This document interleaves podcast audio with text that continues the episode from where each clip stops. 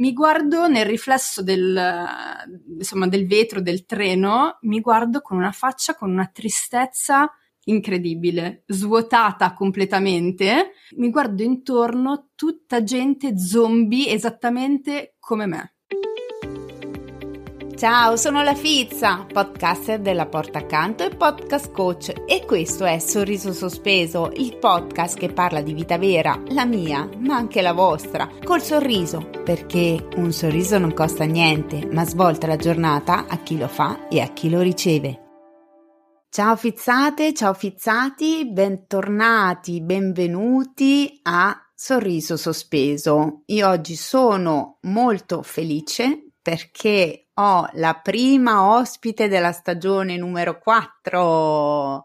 Do il benvenuto a Valeria. Ciao Vale. Ciao Fizza, ciao a tutti. Grazie di aver accettato l'invito a, a Sorriso Sospeso. So Grazie che ne hai ascoltato, quindi ormai sei anche tu una fizzata.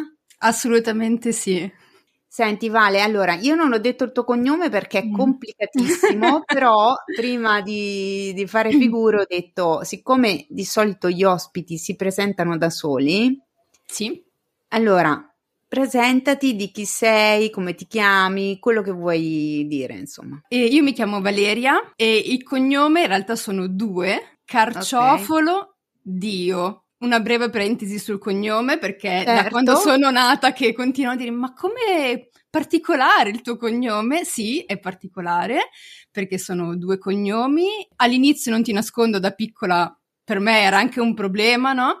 E invece poi parlando poi di unicità nel corso della crescita personale, è uno degli elementi che in realtà sono diventati poi distintivi, perché vi assicuro che di Valeria Carciofalo Dio cercate su Facebook, cercate su Instagram, cercate su Google, non ci sarà mai un'omonima. Ecco. E quindi guardiamo il lato positivo. Assolutamente, invece se tu cerchi Maria Gangiano, fortuna che mi sono creata sto nickname della Fizza, eh. perché praticamente ti viene fuori la cantante sudamericana, l'artista ne- neomelodica, cioè ti viene fuori la qualunque perché è talmente un nome, comunque io ho origini napoletane, quindi un, Maria già è un nome super comune. comune. Cangiano è un cognome molto, insomma, come dire, non mi vengono i termini, comunque è abbastanza diffuso. comune, diffuso, brava, mm. molto diffuso nel territorio campano, comunque di derivazione campana, quindi praticamente, cioè, come ti distingui? Invece così ci sono solo io. Senti, ma quindi sono due cognomi separati? Sì. Sì, poi okay. ovviamente come profilo Instagram il nickname te lo tiene tutto attaccato, certo, nella certo. mail è tutto attaccato, però sono due separati e quindi per me adesso in realtà nel mondo della globalizzazione avere un nome e cognome unico è tornato più che utile senza dover inventare nickname o cose simili. Senti, ma due cognomi perché hai sia il cognome di mamma che il cognome di papà oppure... No cioè, no, tuo no. padre aveva già due cognomi? Aveva già due cognomi. Poi c'è tutta una storia, una leggenda che arriva dalle origini familiari del perché due cognomi. Comunque il risultato Nobile. È... No, no, assolutamente credo che fosse legato a problemi di an- eh, anagrafe siciliana, perché sono di origine ah, okay. siciliana. Ai tempi hanno fatto un po' un miscuglio e quindi il risultato è avere un cognome particolarissimo che però la co- fortuna è che non si dimentica nessuno. E quindi... Eh, ci credo. Senti, quindi... ma cosa fa la nostra Valeria Carciofolo Dio? Valeria adesso ha cambiato lavoro ed è diventata una coach professionista e eh, mi, diciamo, mi definisco eh, sui social come una soulful business coach perché la parola soulful prima di business per identificare un pochino di più la tipologia di business coaching che faccio io. Ho f- terminato un master eh, per diventare appunto una coach certificata certificata ICF, che è l'Organizzazione Mondiale di Riconoscimento dei Coach che hanno seguito un percorso con determinati criteri. Ho scelto questa scuola proprio perché eh, si chiama Luna Scuola di Coaching per l'Anima di Anne Tuing, che è una scuola svizzera, che si focalizza tantissimo sulla parte dell'essere che quindi si focalizza sulla parte più emozionale, dei blocchi, eh, delle credenze limitanti, per poi solamente in una seconda fase passare al fare. Perché ho fatto questa scelta sia come master sia come professione? Perché in realtà l'ho vissuta in primis su me stessa e quindi adesso la mia missione è aiutare altre donne che eh, magari stanno vivendo in una situazione di mh, non soddisfazione lavorativa, mettiamola così, okay. a eh, fare il salto e, e, mettersi in proprio attraverso una professione che in realtà magari è una loro grande passione, è qualcosa che loro sentono nel profondo dell'anima, ma che hanno tutto una parte di blocchi più appunto emotivi, quindi non serve l'ennesima scuola di marketing strategico, mindset strategico, perché in realtà magari tutte quelle insomma tip per sbloccare determinati problemi l'hanno già applicate, ma in realtà il blocco è più profondo. Ed ok, è... quindi tu vai a lavorare, diciamo, cioè, quindi sei una soulful business coach perché lavori, ti riferisci insomma a donne un po' come me che mi sono lanciata a fare la podcast esatto. coach perché comunque avevo questa gran passione, però non vai a dargli delle strategie di marketing, ma vai a lavorare su tutti quei blocchi che possono essere te ne tiro fuori qualcuno, tipo sindrome dell'impostore, esatto. eh, tutte quelle insicurezze che uno può avere anche perché il cambiamento da lavoro dipendente alla partita IVA, la libera professione, insomma, ci sono tantissimi. Poi ognuno di noi ha, diciamo, una leva diversa che certo. che blocca, no?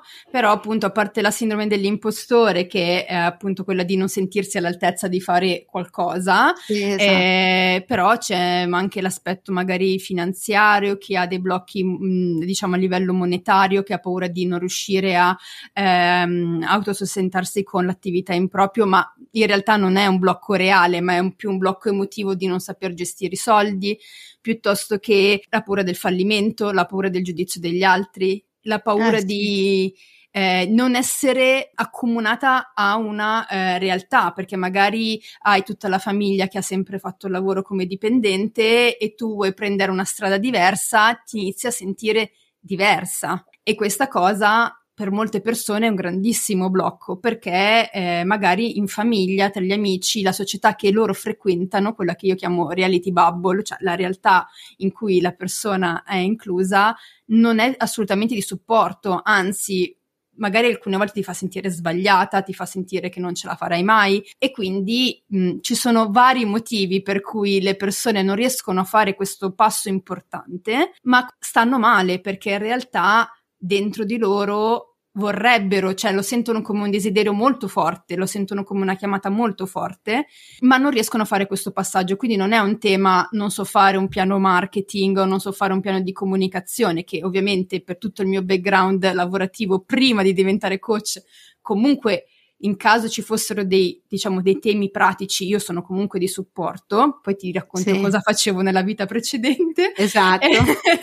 Quindi eh, mi sono resa conto su di me in primis che io avevo tutti gli strumenti per potermi mettere in proprio, ma comunque non lo facevo. Avevo certo. delle grandissime paure. Quindi, in primis, su di me ho iniziato il mio percorso di crescita personale qualche anno fa, fino ad arrivare ad oggi e aver dato le famose fatidiche dimissioni, eh, con data segnata sul calendario per ricordarsi il grande passo. Quindi Ma raccontaci bene, allora, iniziamo, cioè, tipo da Adamo ed Eva. cos'è che facevi prima?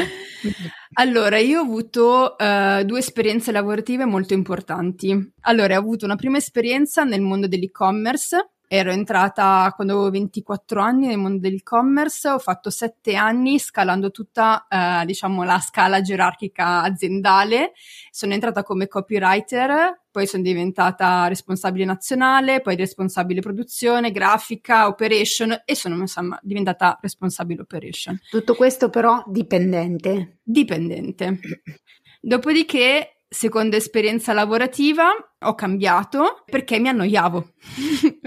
eh, fondamentalmente avevo già fatto tutto, avevo già visto tutto e mi ero già messa alla prova. Cambio per tutta una serie di dinamiche interne aziendali, mi propongo una nuova posizione e riparto da zero. Quindi cambio completamente mondo e vado a fare un altro ruolo.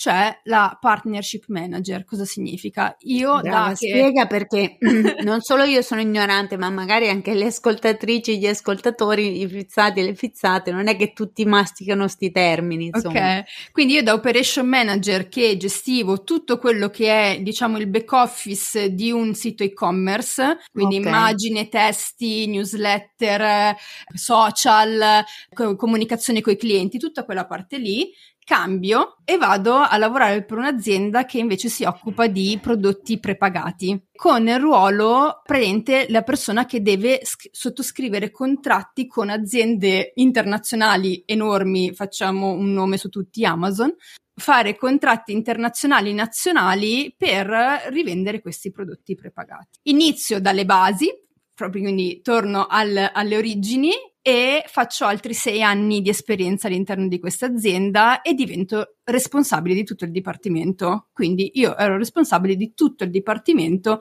che gestiva contratti di eh, compravendita internazionale di prodotti prepagati con queste aziende. Ok. Quindi diciamo che due o tre competenze nel corso di questi anni li avevo voglia, anche più di due o tre. Io ci ho capito la metà di quello che hai detto perché proprio c'è tanta ammirazione. Scusa, ma si può chiedere quanti anni hai, no? Perché sembri una ragazzina. Eh, io eh, ne ho 37.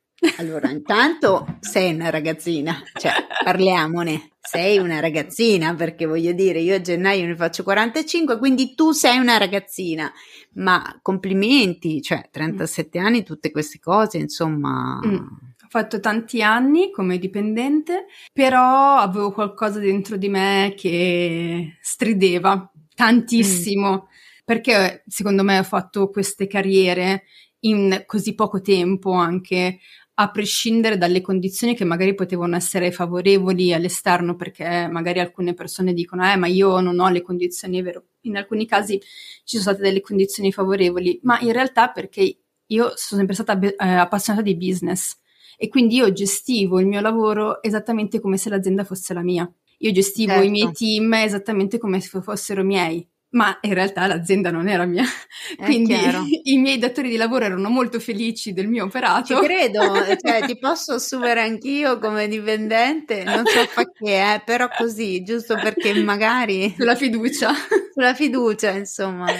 E, e quindi niente, qualcosa dentro me mi strideva, mm, tipo non poter gestire liberamente il mio tempo questo è stato all'inizio il, il grandissimo scoglio perché... Ma tu che orari facevi? Orari fissi? O... Orari fissi, 9-18, in più con il badge da timbrare, in più eh, abitando in provincia di Milano e lavorando a Milano pendolare, quindi comunque sì. si usciva di casa alle sette e mezza per riuscire ad arrivare puntuale e si tornava a casa alle sette e mezza. Certo, quindi tutto il giorno fuori, insomma. Esatto. E poi l'altra cosa che ha iniziato a stridere, questo però nel corso degli anni, è stata la mancanza di valore, nel senso che io davo valore al mio lavoro e ci mettevo tutto l'impegno, però sentivo che non stavo lasciando niente di me mm.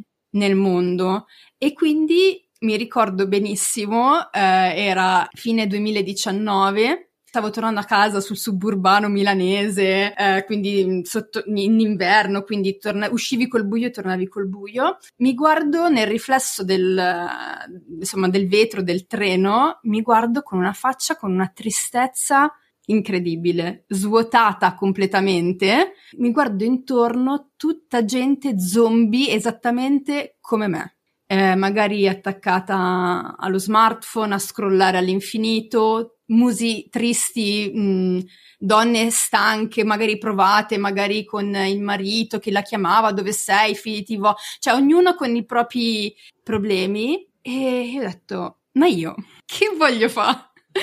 Perché così non si può andare avanti. Mi piace molto questa definizione di zombie, no? Mm. Perché a parte che ti, ra- ti ringrazio perché hai raccontato benissimo la scena, cioè io me la sono proprio immaginata e mi è venuto in mente questi visi spenti, mm. cioè questi corpi come se fossero senza anima, no? Mm-mm. Perché quando, come dire, non, non, sei centrato, quando non hai un ascolto di, te, di quello che tu desideri, quando non te la fai neanche quella domanda, cos'è che voglio?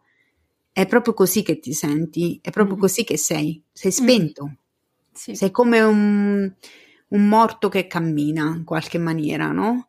Mm. Invece nel momento in cui inizi a mm. fartela quella domanda, Cambia da tutto. lì scatta qualcosa, perché mm. poi magari continui a fare la stessa vita di prima, ma tu dentro stai cambiando, tu dentro non sei più la stessa persona, cioè lo sai, magari inizi ad avere una visione, inizi ad avere una direzione, inizi ad avere delle aspirazioni, allora piano piano inizi a fare dei percorsi, però questa immagine, cioè Bella, grazie, scusa, mm. riprendi pure. No, Quindi no. ti è scattata sta cosa e hai detto, ma io cosa voglio fare? Esatto, io cosa voglio fare nella vita? Perché, vabbè, 2020 erano tre anni fa, fine 2019, inizio 2020 e ho detto, non sono più una ragazzetta uscita dall'università. A furia di dire poi ci penso, poi ci penso, poi ci penso poi, no, questa settimana è troppo incasinata, c'ho troppe riunioni, troppe robe, troppo tutto, ci penso domani. Questo pensare domani in realtà erano passati un sacco di anni. E ho detto, ma io mi ricordo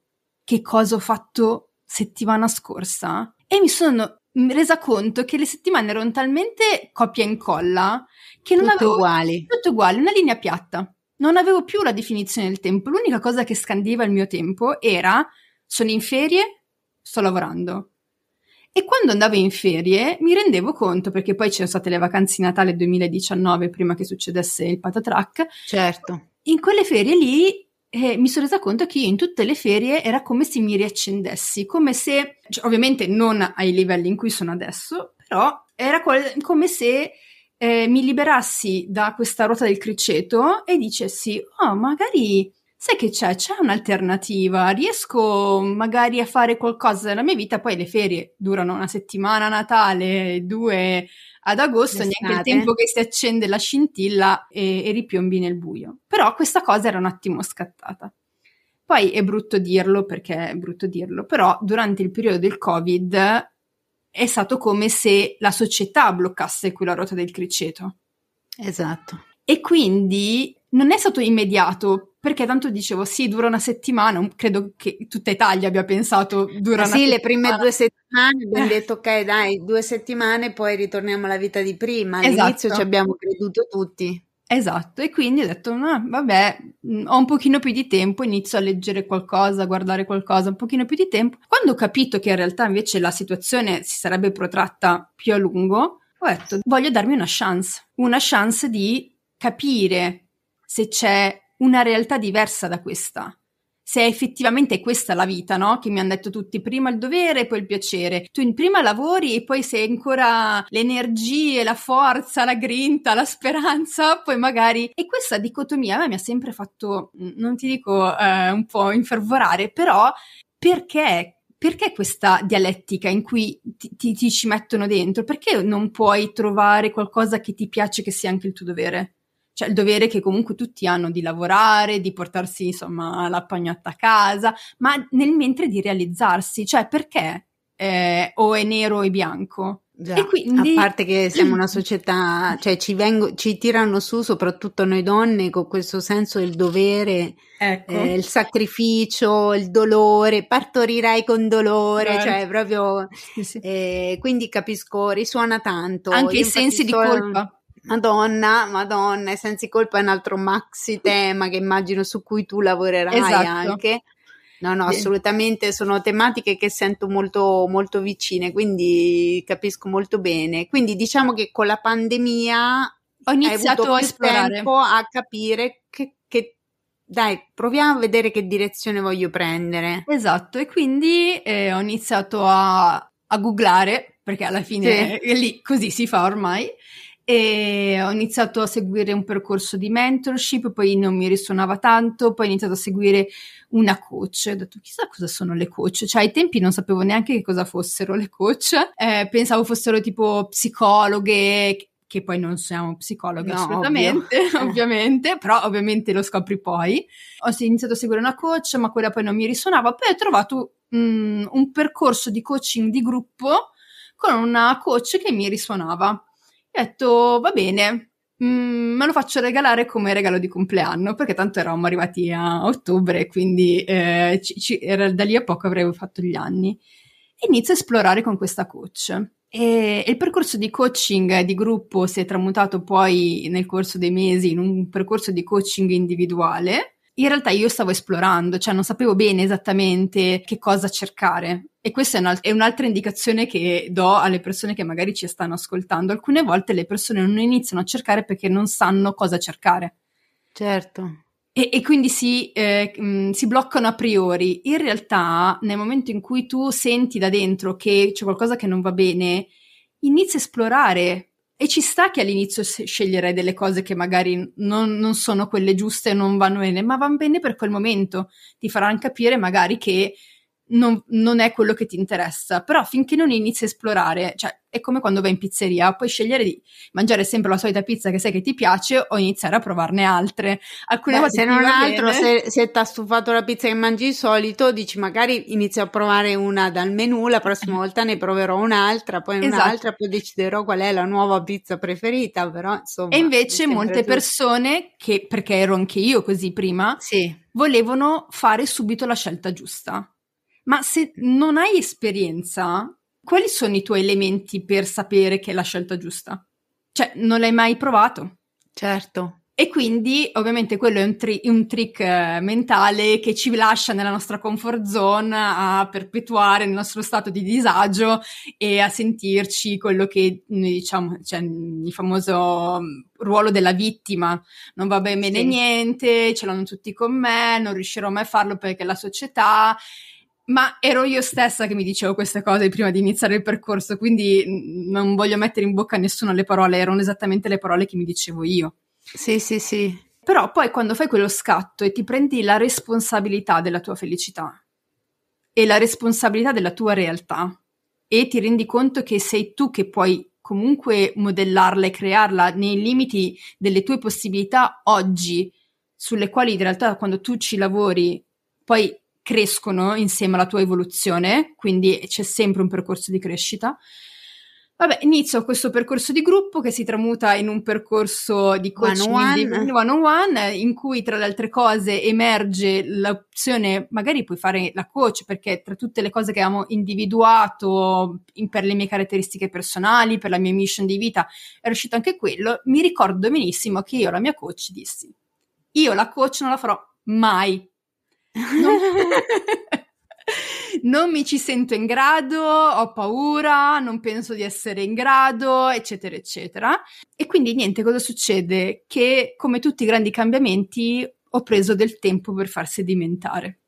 Sì. E alla fine, ovviamente, attraverso altre sessioni di coaching, attraverso l'esplorazione, attraverso mettermi in pratica, mi ricordo ancora questa mia amica che si prostrò a farmi da coach quando ero ancora agli albori, senza ancora aver fatto la scuola. Eh, per chi non lo sapesse, il coach è tipo il, il cliente del coach. Il cliente del coach e si prostrò a farmi da cliente, la mia prima cliente, eh, anche se avevo fatto soltanto dei corsi estemporanei, non un corso certificato, boom, è scoppiato l'amore. E due anni prima non me l'avrei mai detto di fare la coach, quindi... Certo. Certo. Si aprono in quel periodo le iscrizioni a questa scuola e io ho detto provo, mi candido, sarebbe interessante. Mi prendono a marzo del 2022 inizio la scuola di coaching che è terminata poi con l'esame di certificazione finale a giugno di quest'anno. Sì. Però nel mentre con la scuola abbiamo iniziato a fare coaching, a avere i nostri clienti, a vedere un po' qual era l'ambito che ci interessava approfondire e ovviamente la mia uh, realtà da dipendente, responsabile partnership, eh, pendolare, con tutti gli annessi e connessi, iniziato a stridere tantissimo. Eh sì, non era mm. più la vita per te. Non era più la vita per me.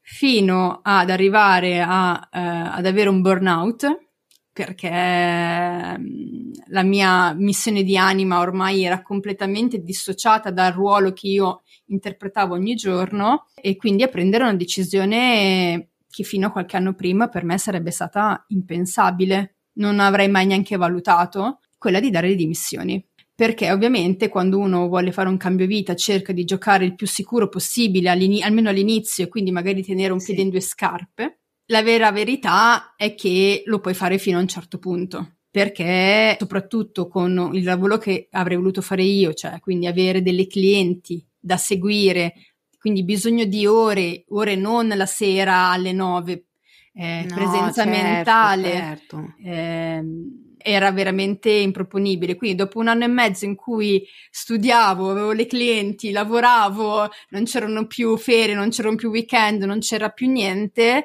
ho detto ok, resettiamo perché io non avevo neanche fatto ancora l'esame di certificazione, quindi io l'ho preso molto prima la decisione. Ho detto basta, questa non è più la mia vita, devo lasciare. E ad aprile di quest'anno ho dato le dimissioni eh, essendo in una posizione molto alta, ho avuto un periodo di preavviso infinito perché ho terminato poi a luglio proprio perché eh, ero in una posizione Ricordo molto alta. che ho visto le tue storie, ti ho fatto le congratulazioni perché insomma, cioè nel senso un conto è dire io mi dimetto perché ehm, che comunque io trovo sia una scelta coraggiosa e anche una scelta molto sana per la propria salute mentale, che a prescindere dal fatto che cosa ti aspetta dopo, se una situazione fa star male è bene che tu te ne tolga, però capisco che ci sono, cioè che devi mangiare, devi campare, esatto. per cui non è che puoi per, permetterti di prendere, scappare via bisogna che ti costruisci un, un percorso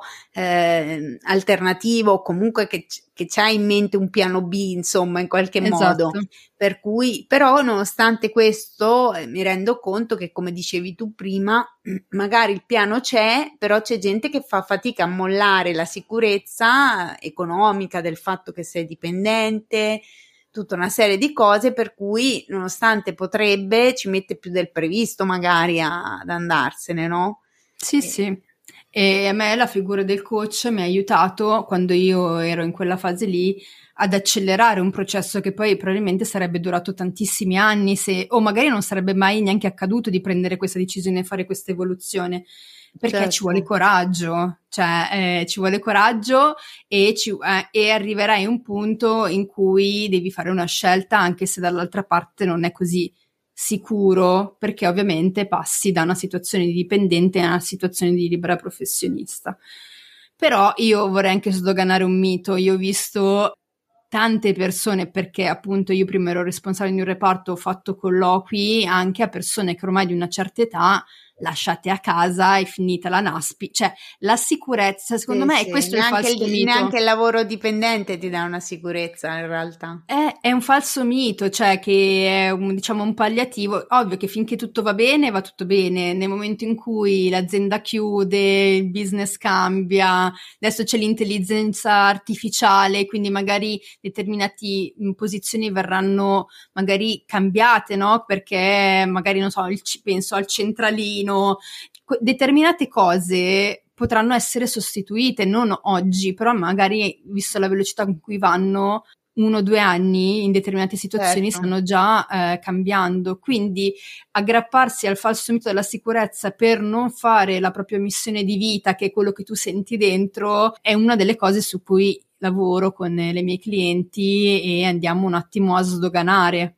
Allora, mm. tu prima parlavi del fatto che finalmente ti sei in qualche maniera concessa di uh, inseguire quello che era, tra virgolette, la tua missione, Mm-mm. cioè quello che ti rende viva, no? Mm-hmm. Che non è semplicemente fare un lavoro che ti permette più libertà di quello che avevi prima, che non, non avevi assolutamente nessun tipo di libertà, ma evidentemente se tu fai un lavoro come quella della coach, la tua missione è quella di aiutare le persone. Certo. Cioè tu ci pro- cioè la tua passione qual è alla fine?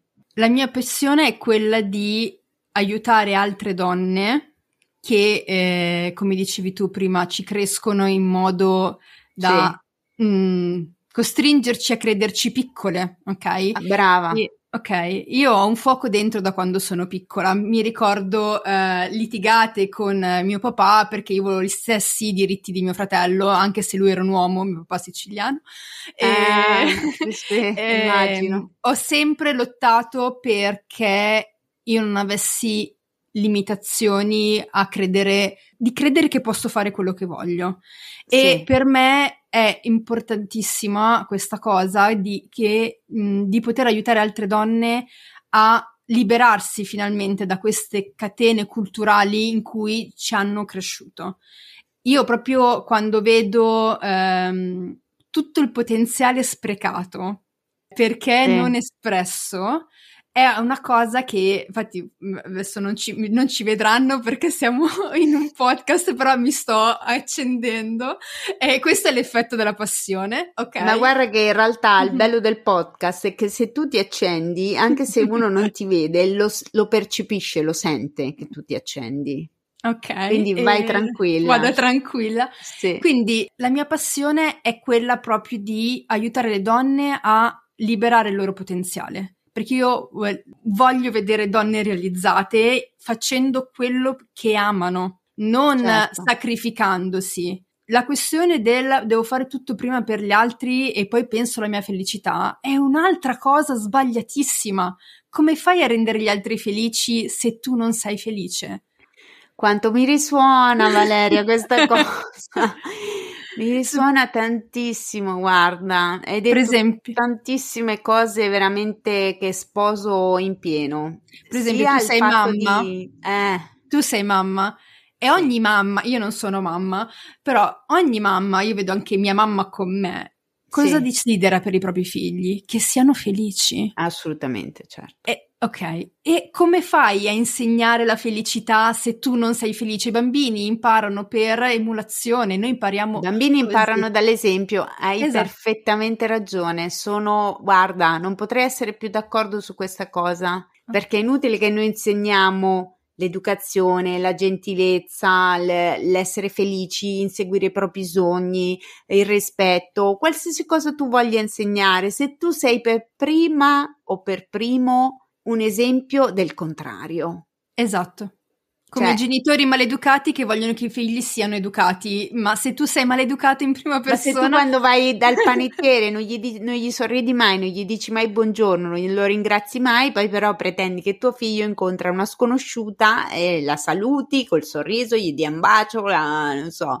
Eh, cioè, Esattamente. Allucinante questo nel piccolo perché sono cose piccole, però effettivamente in generale è molto importante.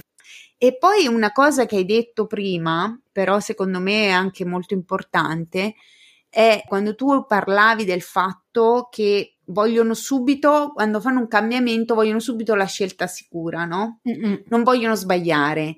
Ma in realtà lo sbaglio è un insegnamento della Madonna, perché mm. sbagliando tu capisci, impari, impari una lezione, capisci questo va bene, questo non va bene, fai esperienza. Invece cresciamo in una società dove la performance sopra ogni cosa, non puoi mai sbagliare. Cioè, io la vedo già anche in classe di mio figlio per dire. Cioè, sì. È l'educazione. State, state calmi, cioè, nel senso, non succede niente se sbagli.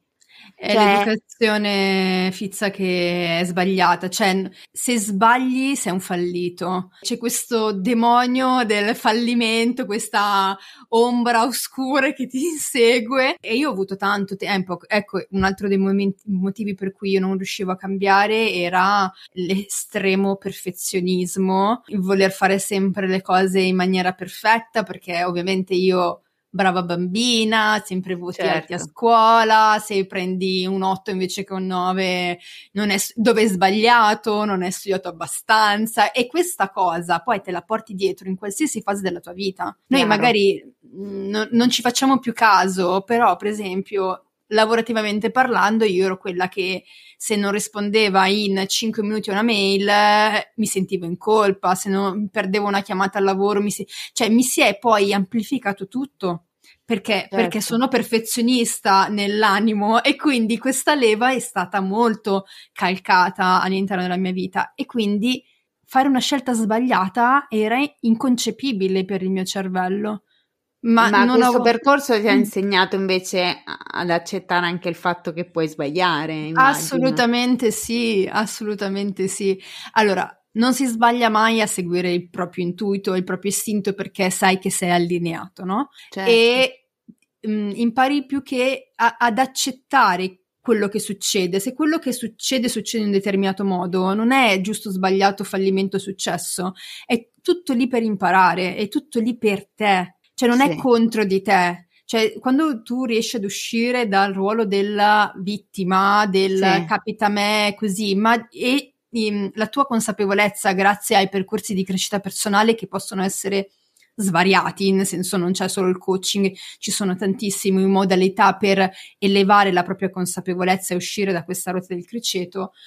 Tu quando incominci a consapevolizzare che non sei una vittima della, della realtà, ma tu vivi nella realtà e quello che ti succede è sempre lì per aiutarti a capire una cosa, magari è lì e ti succede in quel in piccolo per evitare che magari in futuro ti succeda in grande. Cioè, ci sono tantissimi insegnamenti dal non fare andare bene una cosa, non voglio neanche usare la parola fallimento. Cioè, se una cosa non funziona, ok, ne prendi atto, lo consapevolizzi, dici perché non ha funzionato, cosa mi può insegnare questa cosa e da lì vai avanti, non stai a ristagnare nell'oddio è successo a me, è successo a me e questa cosa succede anche quello che dicevamo prima, per la realtà, perché poi magari hai il marito che dice vedi ti avevo detto che non dovevi fare quella cosa, o la mamma vedi ti avevo detto che non dovevi rischiare, quindi poi questa nuvoletta eh, nera che ti sta sopra la testa l'attrai fondamentalmente perché a livello energetico se tu lo vivi come un fallimento le tue vibrazioni proprio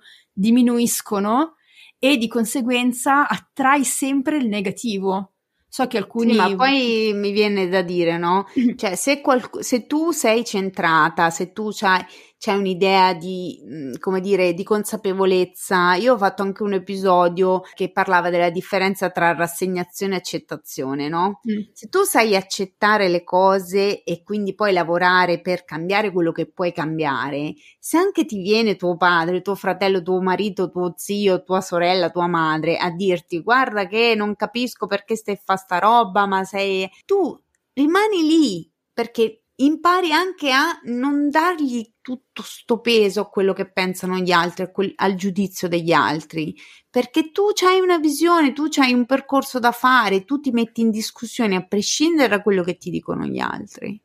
Eh, sì, però non tutti hanno questo grado di consapevolezza perché, per, cioè, adesso io non voglio dare tutta la colpa all'educazione, ma neanche solamente scolastica. Io dico sempre che la fortuna non è vivere o nascere in una famiglia ricca economicamente, è vivere e crescere in un ambiente ricco di stimoli, di valori, di pensare fuori certo. dalla zona di comfort, perché è quello che ti dà anche la capacità di pensiero, di ragionamento, è quello che fa la differenza. Ma se noi cresciamo e ci dicono che il percorso eh, va da A e B, devi fare questo, se devi se raggiungere questo, se non sei, raggiungi questo non sei bravo, hai degli schemi. Lo fai per 15 anni di istruzione e a un certo punto ti dicono, toh, quella è la vita, vai e pensa tu a come essere di successo, ma come non ho pensato per 15 anni e adesso inizio a pensare e alcuni eh non già. iniziano mai. E questo è il punto. E mi rendo conto, cioè io sono stata parte di quel ingranaggio di voler rimanere dentro a degli schemi e voler raggiungere tutto quello che gli altri mi dicevano che sarei stata brava se l'avessi raggiunto. Però non ero sì. felice. Ma cioè, infatti anche lì, no? Cioè tu magari raggiungi dei traguardi che pensi che siano quelli che ti porteranno la felicità, quando poi invece se lavori su te stesso ti rendi conto che la vera felicità è nel percorso, non tanto nel traguardo. Esattamente, anche perché il percorso si chiama vita e quindi esatto. a meno che non esatto. vuoi essere felice quando morirai, nel mentre devi essere felice. Te la devi godere, insomma, ecco. Esatto. Anche riconoscersi la strada che si è fatto, eh, le, co- le cose che si è riusciti a conquistare, le difficoltà che si è riusciti a superare, insomma. Io Valeria non so come ringraziarti perché, cioè, hai tirato fuori un sacco di argomenti che sono super allineati co- con sorriso sospeso, col mio modo di vedere, con i miei valori. Sarebbe da parlare per ore, ma Certo. Una, uno dei buoni propositi di Sorriso Sospeso della quarta stagione è quello di non fare episodi ultra chilometrici perché poi rischiamo di perderci e quindi veramente io sono molto molto contenta, invito tutti tutti a, uh, ad andare ad approfondire, insomma, o comunque sia ad andare a um, trovare Valeria su Instagram. Dove ti troviamo? Allora, su Instagram come Valeria Carciofolo Dio e, e su Facebook come Valeria Carciofolo Dio. Ok, sei anche su, sul social dei boomer. Eh sì, eh, per forza. ci siamo tutti, tranquilla. Ci siamo tutti. non so Valeria, vuoi dire qualcosa alle fizzate e ai fizzati? Vuoi, non so, dare un consiglio finale o ti lascio la parola? Allora, quello che vorrei dire a tutti è di darsi una chance di realizzazione e di felicità e di non sentirsi strani se si vuole di più rispetto a quello che si ha in questo momento nella propria vita.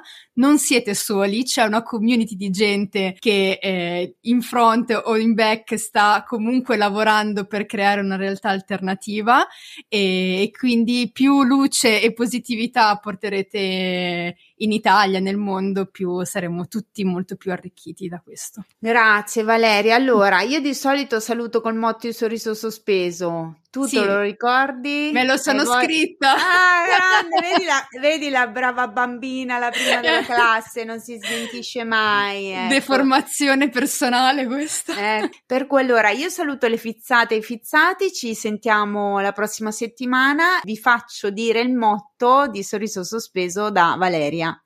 Un sorriso non costa niente, ma svolta la giornata a chi lo fa e a chi lo riceve. Ciao Valeria, grazie. Ciao Fizza, grazie.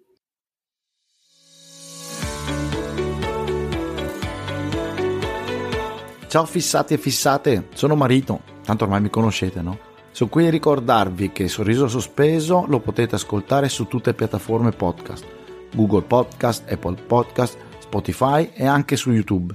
La cosa importante è che lasciate mi piace, segui, campanelle, steline, giochi peccioli. Per lasciare un feedback e avere anche un contatto diretto con la Fizza potete andare sulla pagina Instagram La Fizza Podcaster o pagaci un caffè a quella ragazza qua puoi farlo su Buy Mia Coffee, trovi tutto nella descrizione, o come fanno quelli, quelli veri nella sinossi. Oh, ma che trebbe la parla in italiano, mi ha sgridato l'altro giorno, ma megalafomia.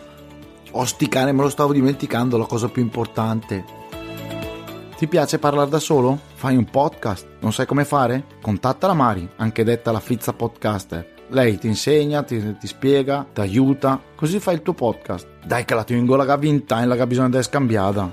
A me servono i Lego. A me servono i Lego, a me servono i Lego. Dai, voglio i Lego.